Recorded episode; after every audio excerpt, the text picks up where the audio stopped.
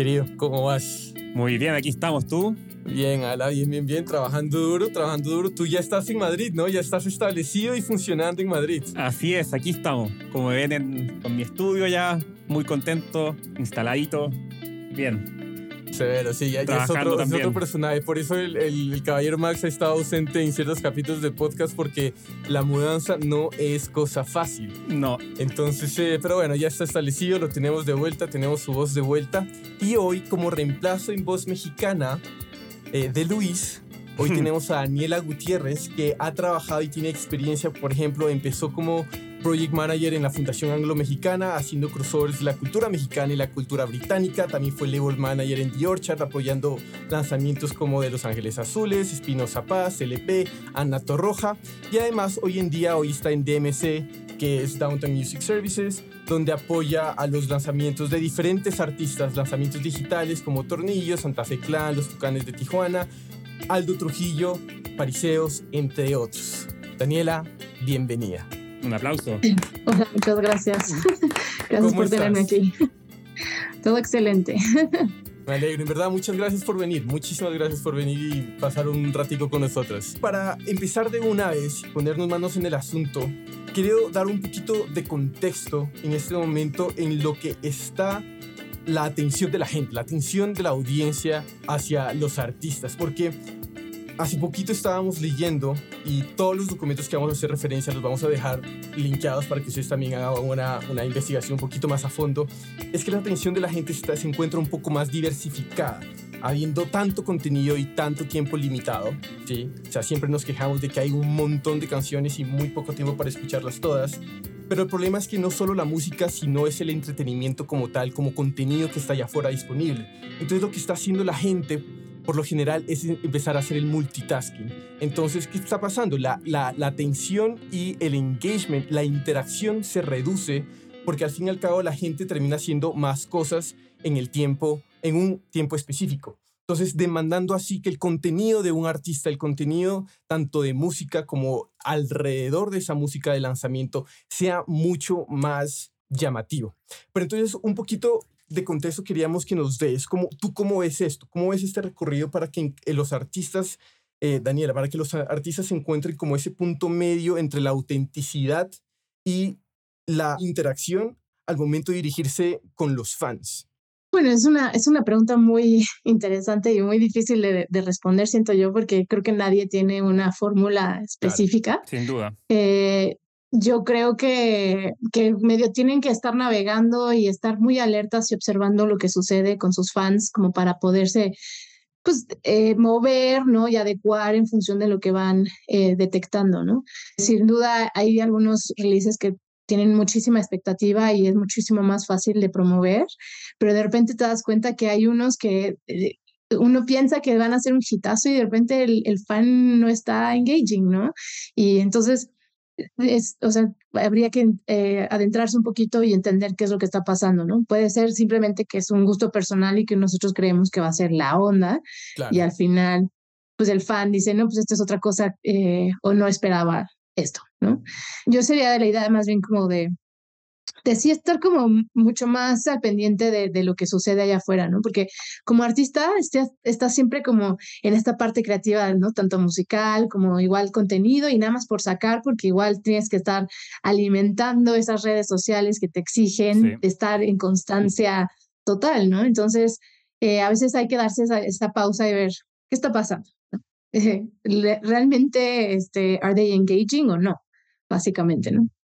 La creatividad también, ¿no? Como el rol de la creatividad hoy en día creo que agarra también muchísima más fuerza más que nunca. Como, como decís tú, Jorge, con tanto contenido y como dice Dani también, con tanta interacción, etcétera, eh, es como un arma de doble estilo. Por un lado, está todo más diluido, es más, es más difícil y todo, pero por el otro, creo que nacen oportunidades para hacer estrategias más únicas. O sea, no sé, voy a inventar algo, pero anda a saber que un artista emergente es una, una, colaboración con un Twitcher y con eso, con un Twitcher que está partiendo, alguien que streamea en Twitch, y con eso va para adelante. No sé, son como cosas como que se abren nuevos caminos también.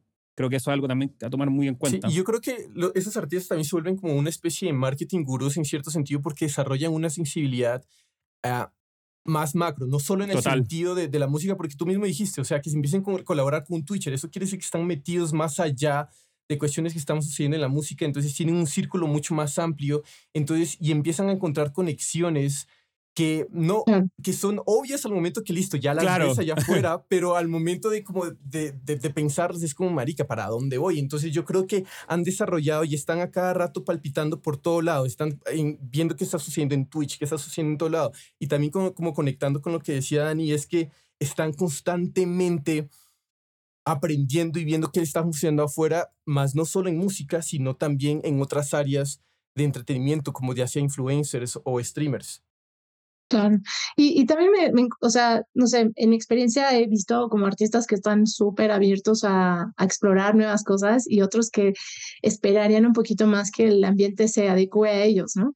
Entonces, eh, digo, y también se entiende, porque igual puedes tener una súper trayectoria y, y, decir, pues, ¿por qué tendría yo que, que, que, que, trabajar en función de lo que sucede allá afuera cuando al final lo que estoy buscando es creativamente dar lo mejor de mí mismo, ¿no? Entonces, sí se vuelven como preocupaciones ya hoy en día, pues como fuera de, pues de lo que tal vez en el pasado se esperaban, o sea, o se esperaban. Total, y, y además hay cosas muy interesantes porque lo que tú, tú mencionas es básicamente lo que es el objetivo que pueda llegar a tener el artista, ¿sí? Y, y quiero, quiero hablar de eso, pero antes, eh, lo, que, lo que he leído, o sea, una vez leí que o sea, lo que hace una gran historia, una gran historia es tener la capacidad de conllevar como un problema global y darle una perspectiva local, ¿sí? Dando a la gente una forma en la cual se pueden sentir asociados, pero al mismo tiempo una nueva experiencia, una nueva perspectiva más refrescante ante algo que ellos encuentran familiar. Entonces, por ejemplo, en lanzamientos como de Kendrick Lamar o Bad Bunny, eh, porque ya son demasiado auténticos, no demasiado en un sentido negativo, sino que son súper auténticos a su mensaje y a lo que quieren como artistas y a sus objetivos.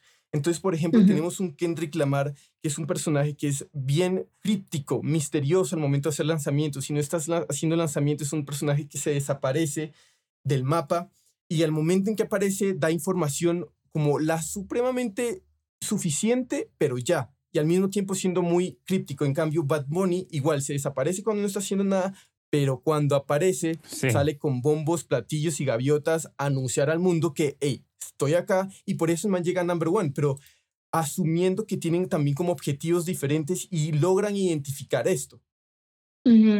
Pues es una, es como una narrativa, como bien dices, que tienes que construir desde el inicio y ser constante constante y congruente con eso, ¿no? O sea, porque no todos tenemos la posibilidad de llegar a ser un Bad Bunny, desaparecernos y regresar así y, y, partirla, ¿no? Pero eh, siendo más eh, artistas pequeños en crecimiento y todo, pues sí tienen que estar como en, e, allá afuera creando cada vez más y con una presencia pues puntual y, y constante para que la gente sí los tenga en el radar pero con esta narrativa, pues, ¿qué quieres? ¿Qué quieres eh, expresarte? ¿Quién quieres ser para estas personas, no? Y cuál es el propósito de hacer esta música, ¿no? Porque muchas veces, pues yo nada más quiero hacer música así, pero ¿y, el fan qué va a decir? O sea, ¿qué, ¿qué es lo que va a encontrar contigo, no? O cuál es tu historia, este, con qué te pueden relacionar. Y eso, digamos que alguna vez me tocó trabajar con un artista que, que empezaba desde cero eh, traía un proyecto muy interesante como de, como de rock de los ochentas más o menos. Y la verdad es que fue como bastante trabajo eh, encontrarlo, porque ahí estaba la música, ¿no? Pero cuando hablábamos de su imagen, él tampoco tenía muy claro qué quería hacer o quién quería hacer. Y tampoco era muy ávido a las redes sociales. Entonces, si te encuentras con, con ese enfrentamiento hoy en día porque no todo el mundo es TikToker, no todo el mundo es Gen Z. Entonces, entender eso es, es eh, desde el lado del marketing es, es bastante, eh, es, un, es, es challenging, ¿no? Básicamente. Claro.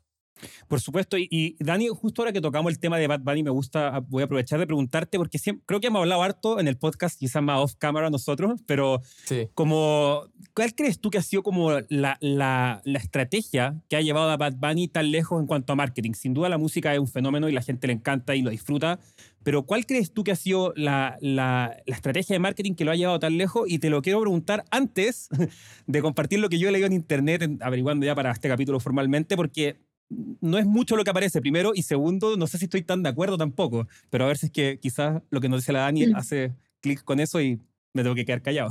Dale. Pues es que está interesante porque o sea, yo honestamente no me considero una persona que le guste el reggaetón como tal, pero Bad Bunny de alguna manera, y lo voy a decir más de una perspectiva personal porque pues igual no, o sea, no sé si pudiera hablar por el resto, pero pero ¿cómo te ganas a alguien que no es de ese género? ¿no? O sea, que no le, no, normalmente no escucha ese género y simplemente es de repente integrando sonidos que le van a hacer familiar a esa otra persona, ¿no? Que eso para mí fue como impresionante porque decía, o sea, me gusta, pero no me gusta, no sé qué es, pero hay algo que sí me atrapó, ¿no? Y entonces ahí es donde de repente ya hoy en día me puedo considerar una persona que sí escucha eh, ese género, ¿no? También otra cosa que, que creo es eh, que igual es muy criticado y me parece válido también cuestionarlo es la parte de la moda, ¿no? Porque esa moda híbrida, este, que, que, eh, que mucha gente diría, ¿por qué se va a vestir así? ¿O con, con qué? O, o cómo se atreve a vestirse también como mujer, ¿no? O sea, ¿qué está tratando de decir? Pero al mismo tiempo sí tocó como fibras sensibles de esa de esas eh, personas que querían ser escuchadas de alguna forma, ¿no? Porque si tan lejos Sí. llega y, y tanta exponencia tiene, pues esta posibilidad de, de hablar de la feminidad, pero converti o sea, como eh, mezclada con la masculinidad, pues sí es, es algo que es, es un tema muy, muy actual, ¿no? Muy interesante. An- antes de que, de que creo que Jorge iba a agregar algo, pero quería agregar lo que, lo que justamente es que eh, mucho de lo que dices aparecía en internet y la frase que se repetía, la voy a leer textual, decía, Bad Bunny ha sabido vender una imagen de consumo real del soñador que consigue el éxito. Esta es una clara visión que ayuda al público a no identificarse con su música, sino con el esfuerzo que representa conquistar un género actualmente. Como en parte también como persona, él al parecer vendió esa imagen como de alguien, no sé, eso es lo que dice Google, yo esa parte no sé si estoy tan de acuerdo, pero sí estoy muy de acuerdo con Ujú. lo que decías tú y también otro artículo lo mencionaba. Y, y- y además, o sea, yo también tuve la duda y tampoco soy experto en Bunny. eh, y, Yo y más, tampoco, y más, más que aclarar. ser fan, me, gener- me, me generó como intriga cuando tú pusiste la pregunta. Entonces empecé a investigar y, y hablé con un par de amigos, eh, incluida ahí Gaby, shout out to Gaby. Grande y, y Gaby. me está- y, y me, y me, me, me comentó varios puntos importantes. Uno, Noah Assad tiene como excelente relacionamiento con las DCPs. Entonces, Ujú. y al parecer, y eso todavía eh, tengo que revisarlo, no me, don't quote me on this, pero al parecer fue como eh, Bad Bunny fue la persona que eh, estrenó el Spotify Marquee, el primer artista Mm. que tuvo eso, ¿sí? Ok, sí. Entonces, además, tiene un equipo que constantemente está capturando contenido de Bad Bunny. Entonces, se aseguran que esté en todo lado, en comida, en entretenimiento, que va más allá de la música. Claro. Estuvo en la WWF, eh, en moda. Entonces, cuando tú pones en YouTube, me contaba Gaby, que pones en YouTube Bad Bunny, no solo ves su música, Ujú. ves todo el contenido que él ha creado alrededor de eso, ¿sí? Alrededor Claro. de otro tipo, porque quiere volverse, porque yo creo que uno de los objetivos, como bien estaban mencionando, es volverse un tipo de icono pop, ¿sí? Y al fin y al cabo va muy atado con lo que tú estabas diciendo, Dani, que es cómo voy a capturar a gente que no, por, por ejemplo, no le gusta mi música. Y Claro. una de las cuestiones que estaba viendo eh, con Bad Bunny era, eh, les han preguntado, ¿por qué crees que la gente resuena tanto contigo? ¿Por qué crees que eres uno de los artistas que más? Y el man dijo algo que me, muy sencillo, pero creo que le pega en el, en el, en el, en el clavo y es que dice, la gente me siente, they feel me, ¿sí? Entonces, sabiendo que el contenido que es constantemente por, por video que él hace, ¿cuál es la plataforma más importante en Latinoamérica? YouTube. ¿Sí? YouTube es la plataforma más importante en Latinoamérica. Y algo que, que... Y, ah, bueno, y además, la otra también estaba viendo un breakdown de los videos de MrBeast. Y un editor es Mm. un breakdown en el sentido de, de edición. Entonces, que cada tres segundos está pasando algo que uno eh, inconscientemente uno dice como, ¿qué pasó acá? A pesar de que él esté teniendo una entrevista con La Roca, él se asegura que aún así, él sabe el- el- la cantidad de contenido que hay afuera y él se asegura que tú no pierdas la atención en el video porque sabe que está con alguien demasiado crack. Entonces, constantemente está haciendo como cuestiones de edición para que la gente no pierda la atención. Y por último, de las cuestiones más importantes que terminé rectificando y es que cuando tú ves a Bad Bunny, sabes inmediatamente que el man es de Puerto Rico, más no solo por lo que habla, sino por lo que él representa, por lo que lo, lo ves. Entonces, le pregunta a Gaby y me rectificó y le decía, me decía como siempre se asegura dar un espacio al mensaje para que la gente sepa que a él importa su gente. Entonces él está como muy conectado con eso. Entonces hace que él también sea muy querido en Puerto Rico, haciendo como diferentes iniciativas como lo de Huracán María en la violencia de género. Por ejemplo, él se disfrazó como mujer, generando este tipo de polémicas, tanto que para algunos pueda sentirse como identificado como para otros genere tipo de controversias. Sí, de hecho, justo es lo que iba a decir, que, que people feel him porque se volvió como una especie de spokesperson por su gente, ¿no? Porque como dices, Puerto Rico siempre está ahí presente y abogando políticamente de alguna forma por, por su, su, este, por su país, ¿no? Entonces, es muy interesante que, que eso, o sea, como que carga la bandera también como con eso y la parte que decías de YouTube visualmente, o sea, eso es otra cosa que yo también noté que, que igual no es tu típico reggaetón, por no, no quiero reducir ni, ni mucho menos, pero no es lo que tradicionalmente vemos en reggaetón, sino visualmente son más fotográficamente pensados, como que con un engagement que, que igual te da como otra perspectiva de, esa música, ¿no? Entonces, por eso mismo creo que la gente también se sintió identificada y, y o sea, y vamos a ver a gente, o sea, gente mayor y gente joven escuchando a Bad Bunny, ¿no? Entonces, sí, totalmente lo que dices, ¿no? Reafirmando ahí. Completamente. Y para eh, continuar con la conversación es que estamos buscando éxito en unas métricas a las cuales ya estamos como acostumbrados. Teniendo en cuenta el contexto que estábamos hablando de la atención de la gente, no nos va a brindar algo más allá para sobresalir. ¿Y a qué me refiero? Digamos, estoy hablando sobre streams, sobre likes, sobre comentarios, que no estoy diciendo que sean fáciles de conseguir, no, pero ya creo que están pasando a un segundo plano con todo lo que está pasando, sabiendo además que todo esto se puede comprar. Sí, no diciendo que todo el mundo lo compra, no tampoco, pero estoy poniéndolo en un segundo plano sabiendo que el engagement está bajando. Entonces, con tanto ruido, ¿qué, se va ¿qué significa un like? ¿Qué significa un stream si al mismo tiempo otra persona está jugando un videojuego mientras está escuchando la canción? Porque al fin y al cabo lo que el artista quiere es seguir esa línea de conversión desde el stream, ¿sí? Entonces, recientemente estábamos hablando sobre la generación de un impacto cultural, ¿sí? Como una métrica difícil de medir. Entonces, ¿qué otra métrica como interacción puede estar a la mano de un artista emergente que sea como de impacto cultural, que sea algo como que realmente vaya más allá de un like, vaya más allá de un stream? Una de las cuestiones que estaba pensando y de hecho estuve escuchando fue eh, en este, el episodio de Trapital que decían como los first day listeners, que eso es como una, una métrica de fandom muy importante porque al fin y al cabo son las personas que están esperando a las 12 de la noche para irse, pum, reproducir. Entonces son las que cuentan, más que una persona que está, no sé, eh, pone... Claro, tu eh, hits. Rap, Exacto, rap y se va a cocinar. Claro. Sí, que lo, encontró randomly ahí. Exacto. Entonces, como que otro, otro tipo de, de, de, métricas de first, como de fanbase, como de, de, fandom, se pueden encontrar para artistas emergentes? Pues, es, eh, tal vez eh, YouTube es un, es como ese espacio también muy particular, ¿no? Porque la gente que, o sea, obviamente hay gente que, que, que, pues llegó por accidente porque le llegó una ad, ¿no? Pero los que van a ver de inicio, como tú dices, los que están en Spotify esperando como ese momento 12 de la noche para que salga la rola, pues igual así la premier, ¿quién se conecta a tu chat para platicar con el artista? Bueno.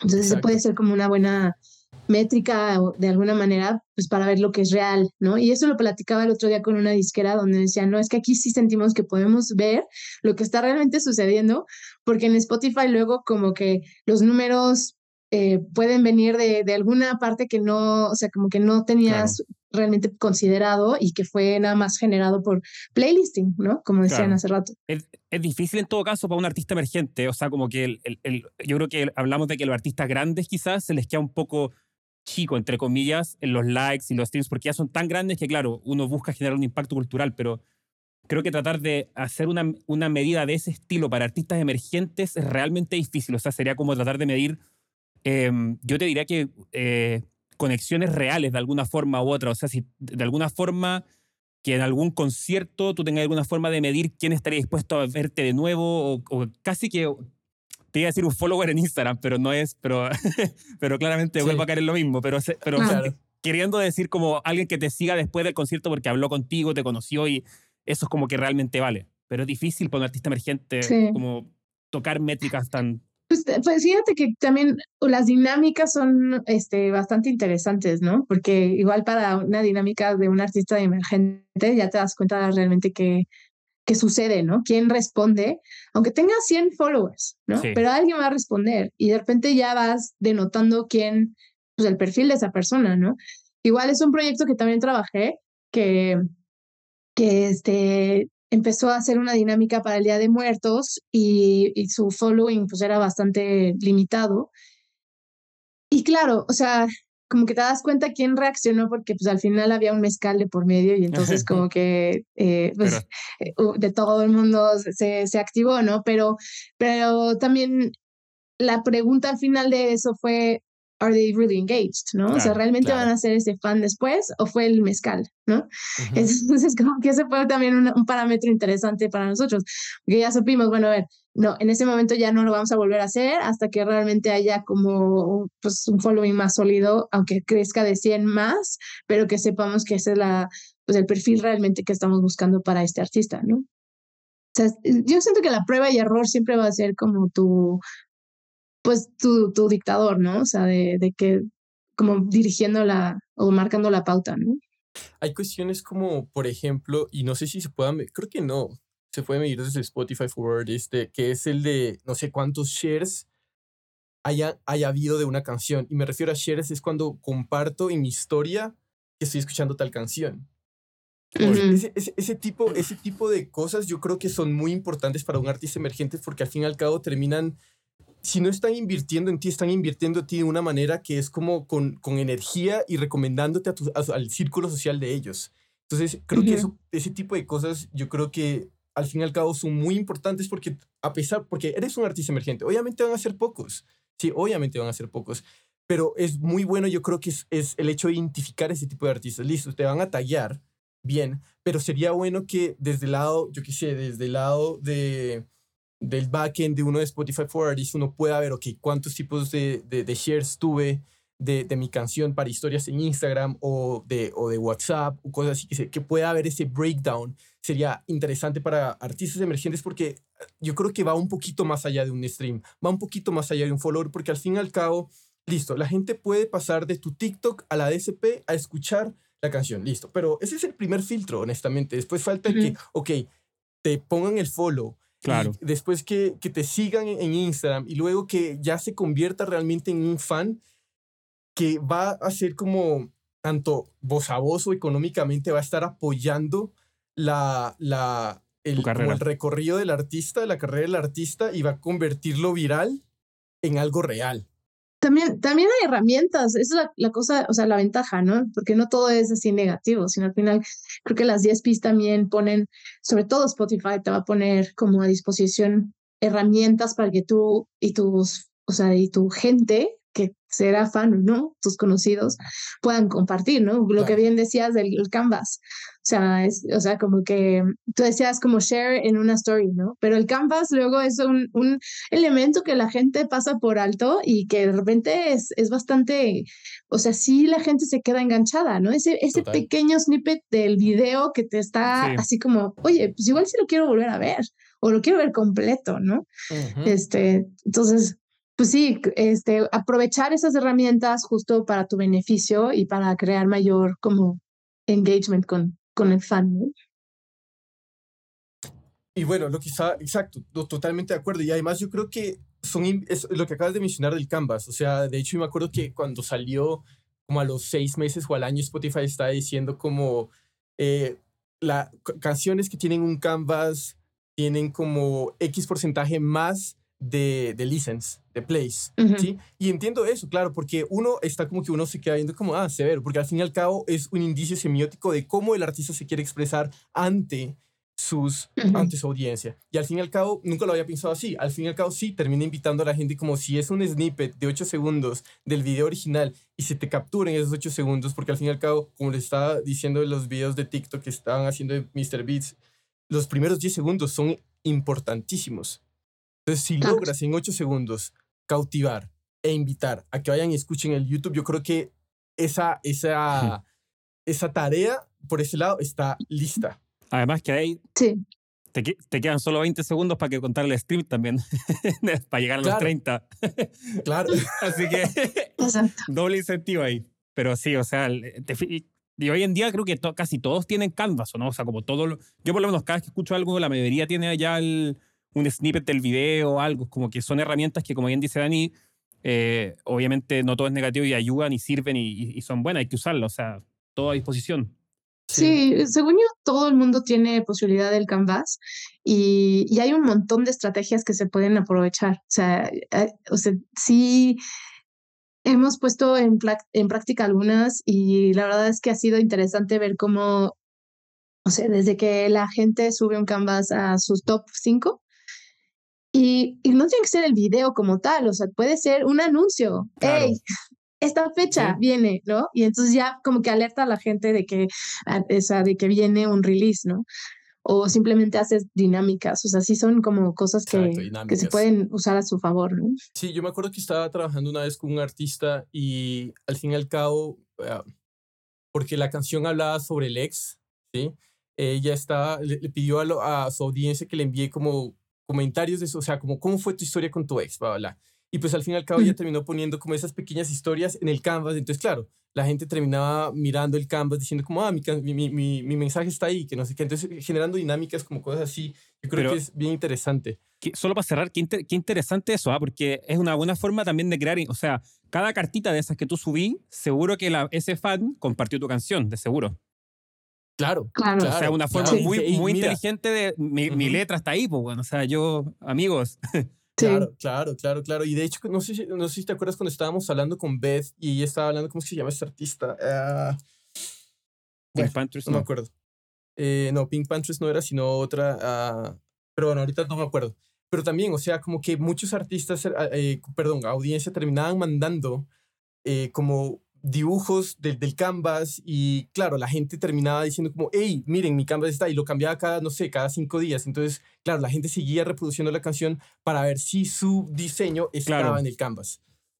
Claro. Sí, sí, sí.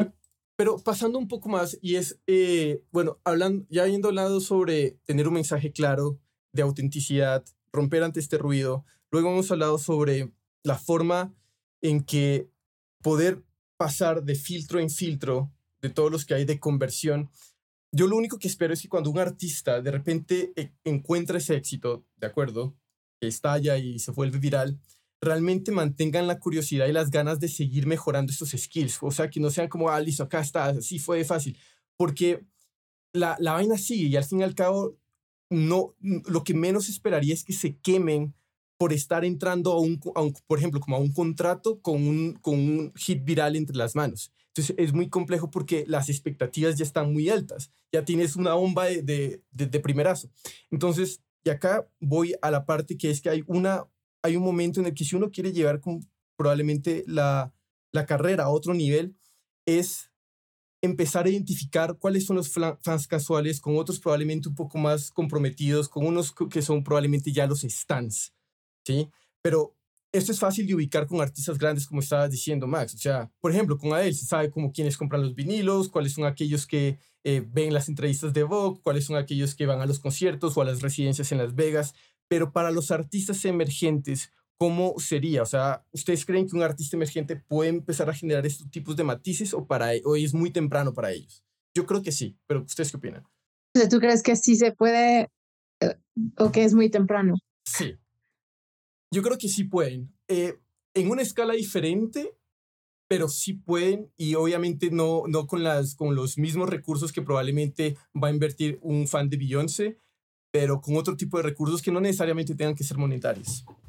Yo creo que están en un, como en un equilibrio, no sé si llamarlo peligroso, pero es como distinto, porque eh, un artista emergente, si si alguien llega a ser fan de ese artista emergente, es mucho más probable que sea un fan de los de la última línea, o sea, los que, los que van a todas, ¿sí?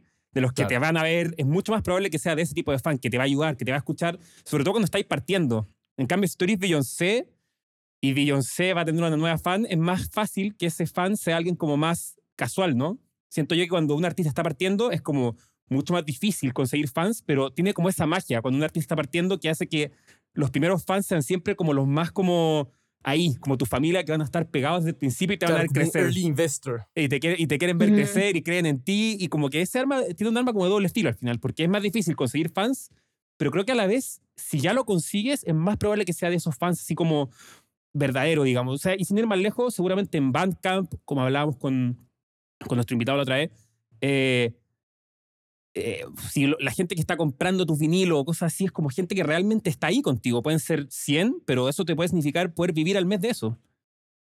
Claro, como coloquialmente decimos que es el, el fan de hueso colorado, ¿no? Sí.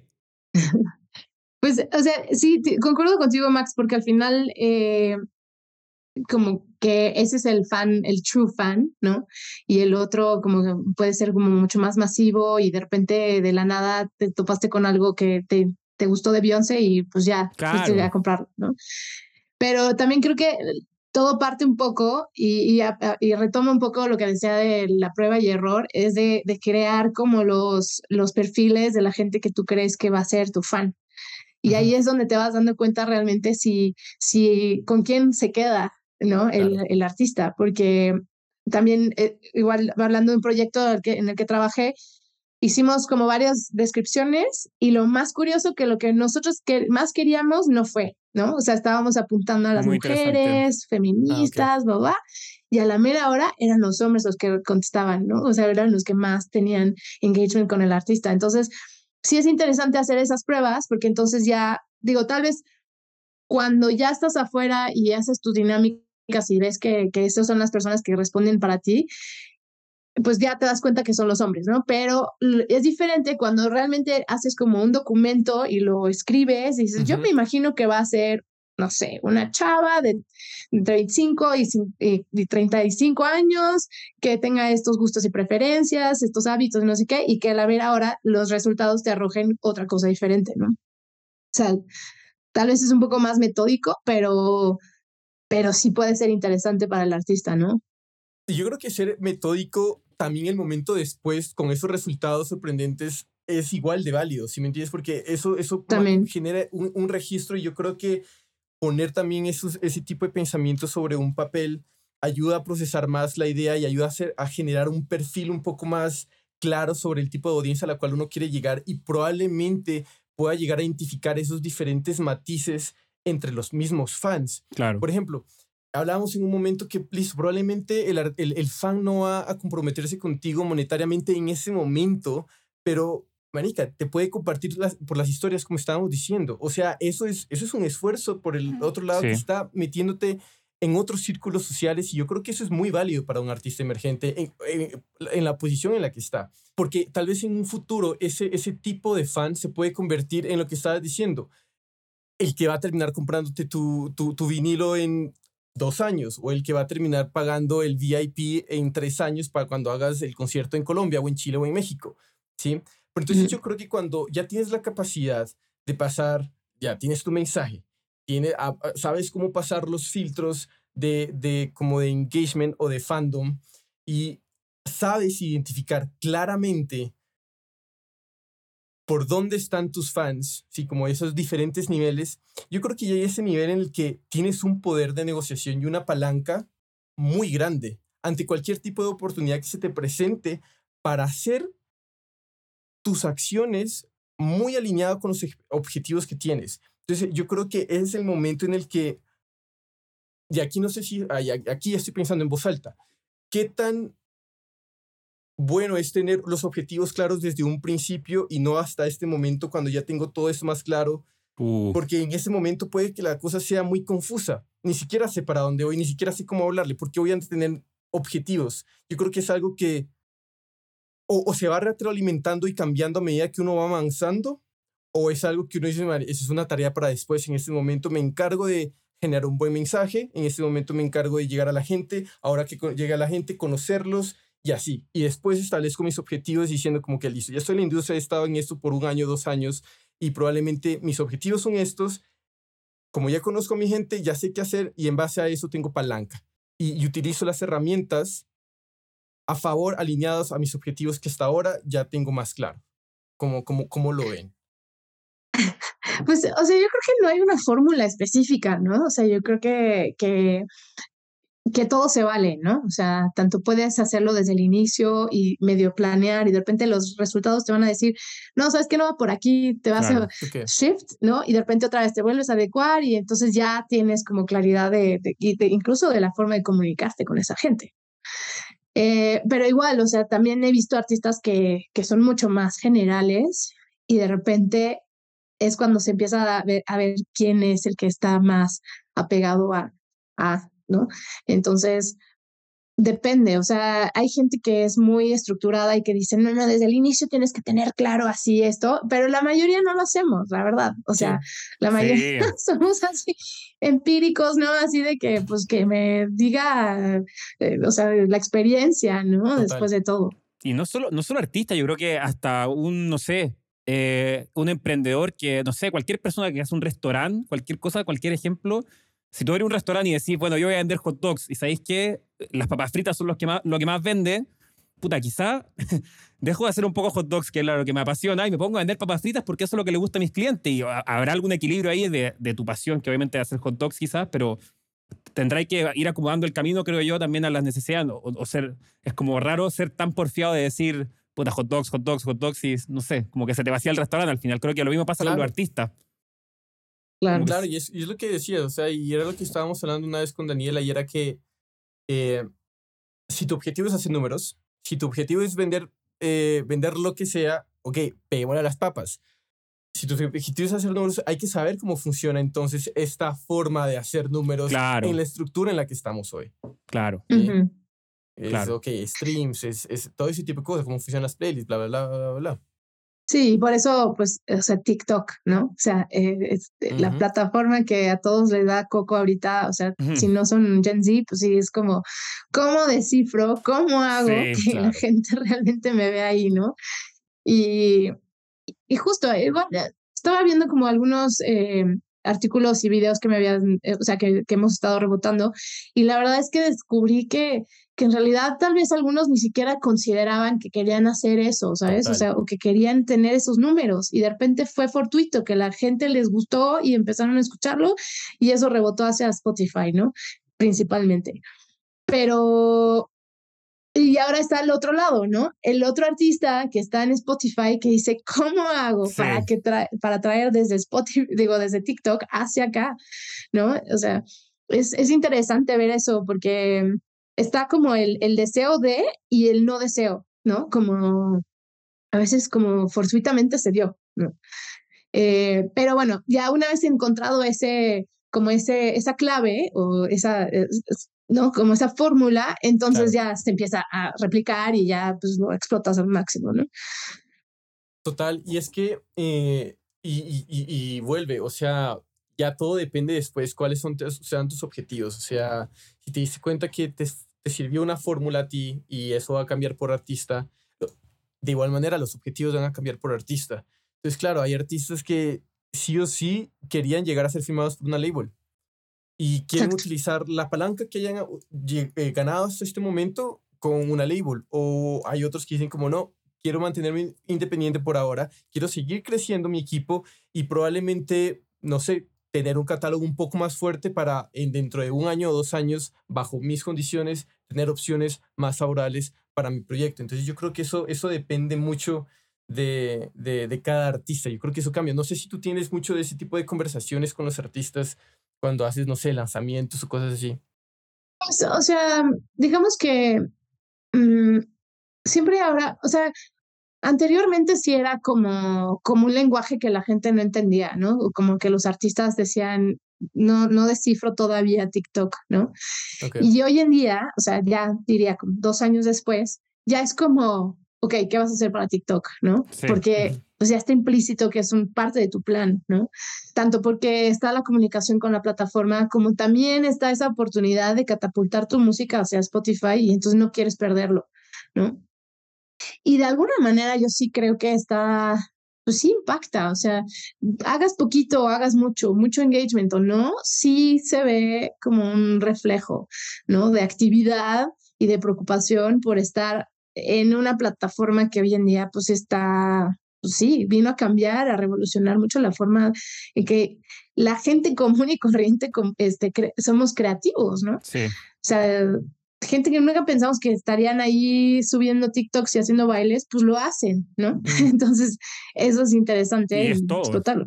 O sea, tiene un gran poder hoy en día, gigante. Estaba tratando de buscar un artículo ahora mientras conversábamos, porque lo leí hace, hace, no sé, dos días, y no me acuerdo si el número era un tercio o dos tercios, que la diferencia es grande, pero, pero decía que un tercio o dos tercios, no me acuerdo el número, de las canciones que se han hecho virales en TikTok han sido como de artistas mm. independientes, como sin ningún, ningún apoyo ni nada, como meramente por el algoritmo, por la plataforma, entonces como que realmente es algo que es muy poderoso. Lamento para la audiencia no acordarme si el número es un tercio o dos tercios, pero... Sí, creo que ahí, le vamos a dejar link. Creo que sí me acuerdo que, no, que aquellas canciones se estallaron ni siquiera por apoyo de influencers eso, o cosas así. Eso, eso, ese mismo. De que ahí, ahí vamos a dejar el link. Pero sí, exacto. Entonces, y, y, y, y nada, y ahorita como con la con la nueva fascinación de que probablemente TikTok se convierte en una disquera, todo el mundo está como, como mm, marica, ¿qué va a pasar? Sí, porque... Es pues una agregadora, ¿no? Como esa competencia directa de todas las DSPs. Pues sí, es. Eh, habrá que hacer otro episodio nada más para. 100%. Claro, y, es que, y, es que, en todos los sentidos, porque no solo agregadora, listo, ya tienen Soundon, tienen ahora eh, lo de, porque el TikTok Music, ¿no es cierto? Y además están empezando a contratar eh, A&Rs, que ya hemos hablado, en, como en las ciudades más grandes. Entonces como que la industria está medio así. Entonces, al fin y al cabo, para mí tiene sentido. Hemos hablado en capítulos anteriores que a las disqueras se les ha olvidado romper artistas porque están enfocadas en otras cosas y porque la estructura de, de cómo se está consumiendo la música no tiene sentido al momento de invertir en algo nuevo y, romperlo desde cero. Es mejor ir por lo que ya funciona, ya sea catálogo o ya sea algún mm, peladito o peladita que se fue viral. ¿sí? Sí. Pero entonces tiene sentido que TikTok, teniendo tanta información sobre música, no solo productor, no solo artistas, sino productores o compositores están por ahí, empiece simplemente a unir los puntos y generan gente muy crack. Sí. Sí, entonces tiene, tiene, ya, y músicos también. Entonces tienen toda esa data ahí que, que ya es una computadora demasiado avasalladora que es como, uy, man, o sea, tiene tienen, mucha fuerza. Tienen el recurso más valioso de todos, que es la atención. ¿Plata? Ah, sí. Lo, Tienen, la tienen, toda la atención la tienen hoy en día. Y el recurso más valioso, el que todos quieren, lo tiene TikTok. Así total, que. Total. Totalmente. data, data, data que... Sí, data también. esa, esa le, viene, le viene de bajito, como decías tú, Jorge pero, sí, pero sí, o sea, toda la atención, data, recursos, o sea, las tienen todas, en verdad. Totalmente de acuerdo. Y más ahora que incluso la otra estaba viendo, Mia hizo un, un, una, de hecho lo mencionaron, hizo como una encuesta en lo que, si los artistas hoy en día quieren ser superestrellas. Y probablemente no, no, no, estaba dentro de los objetivos, simplemente mencionaban que querían ser, ¿qué? Reconocidos dentro de sus peers. De su medio y dentro de su medio, exacto. Entonces es porque ya no, no, les, no, no me interesa ser como el siguiente Kendrick o el siguiente, no, claro. me interesa este tipo de reconocimiento. Entonces esos objetivos sí están cambiando y van muy alineados con, con, con la audiencia y con estas cuestiones de la atención, siempre y cuando sean consistentes. Claro, y creo que es humaniza, humaniza más bien, de alguna forma, eh, esa, ese rapport con la gente. ¿No? porque igual antes, pues, o sea, como que Massive, ¿no? O sea, quería ser top, top este, mundial y la verdad es que, pues, que realmente cuál es el engagement que tienes con esa gente, ¿no? Y el hecho de que quieras ser parte de como tu propio círculo, tu propio género, tu propia escena, eso dentro de lo frío que puede ser la tecnología, me parece como ya más humano, ¿no? O sea... Total. Digo, tal vez no, no, siempre sea ese el, el objetivo, pero, tiene una perspectiva un poquito más puntual este, de acercamiento con la gente que a quien sí le puedes tocar, ¿no? La, la fibra sensible. Sí, y como para ir cerrando, o sea, hice el ejercicio sí, abuelo y pájaro, eh, de los, digamos, hablando tanto de Bad Bunny o de Kendrick, eh, de la comunicación y las acciones que ella, ellos hacen para tener un mensaje claro a través de todo el ruido alineado con sus objetivos y, o sea, Bad Bunny, eh, como habíamos eh, dicho, o sea, sí se desaparece, pero luego sale con todo. tiene como los visuales en punto. está en todo lado de entretenimiento, por fuera del entretenimiento, comida, fashion, películas. ¿Cuál es su objetivo? El man busca ser un icono pop. Y por el lado de Kendrick, lo que me puse a pensar es que el man se desaparece, pero cuando un man sale en sus, en sus lanzamientos, el man es súper críptico, el man es misterioso, da la información supremamente suficiente, es sobrio, sí. pero, pero ya, entonces eh, me hace, me hace un sentido más como si él es un punto más como de referencia hacia la apreciación de la música diferente, ¿sí? como, como si fuera un museo. Entonces, son objetivos diferentes, ninguno está bien, ninguno está mal, simplemente son diferentes. Y, y yo creo que al fin y al cabo, uno como emergente, y lamentablemente no tenemos la, la, la, respuesta y la fórmula clara como así en bandeja de oro, pero yo creo que la, mejor manera es, es, es, es haciendo. Tal cual. Y, y, esa, y, ese, y ese aprendizaje, no importa cuánto uno lea, no importa cuánto uno se informe, simplemente si no haces 100 veces, probablemente no, no vas a llegar a, a, esa resolución intelectual que diga como, como, ok, me voy a ir por este lado, que solo se puede obtener por haciendo. 100%. Sí, totalmente. La, la, planeación este, te ayuda, pero igual también tienes que ser muy flexible con la respuesta que te vayan arrojando los resultados, ¿no? Claro. Eh, y paciente con uno mismo también. Pero bueno, Daniela, en verdad, muchísimas, muchísimas gracias por venir con nosotros, compartir un rato de tu mente. Entonces, te agradecemos un montón. Ha sido un placer. No, a ustedes, muchas gracias por la invitación. Sigamos haciendo más brainstorming. brutal, brutal. les vamos a dejar, les vamos a dejar eh, varios artículos por si quieren continuar como la investigación eh, por ustedes mismos. Eh, ahí van a estar los links, incluso aquel que no pudimos identificar con el viejo Max y también el nombre del artista que tampoco me acordé. Pero bueno, ah, bueno, no me acuerdo. Va a estar, va a estar. bueno, abrazos para todos y muchas gracias por escuchar hasta el final, muchachos. Hasta luego. Muchas gracias. Besos y abrazos. Hasta luego. Chao, chao. Hey, si ya llegaste hasta acá, muchas gracias por escucharnos. No te olvides de seguirnos en Spotify, Apple Music, Pandora o la plataforma digital que sea de tu preferencia. Si te gustó el capítulo, si te gusta el podcast, no olvides recomendarnos a tu grupo de amigos, colegas. Es la mejor manera y la manera más orgánica de que sigamos creciendo esta comunidad. También nos puedes encontrar en Instagram, Facebook, YouTube como 8000 kilómetros podcast y cualquier comentario, duda, sugerencia para mejorar el podcast es más que bienvenida. Nos vemos en el siguiente episodio.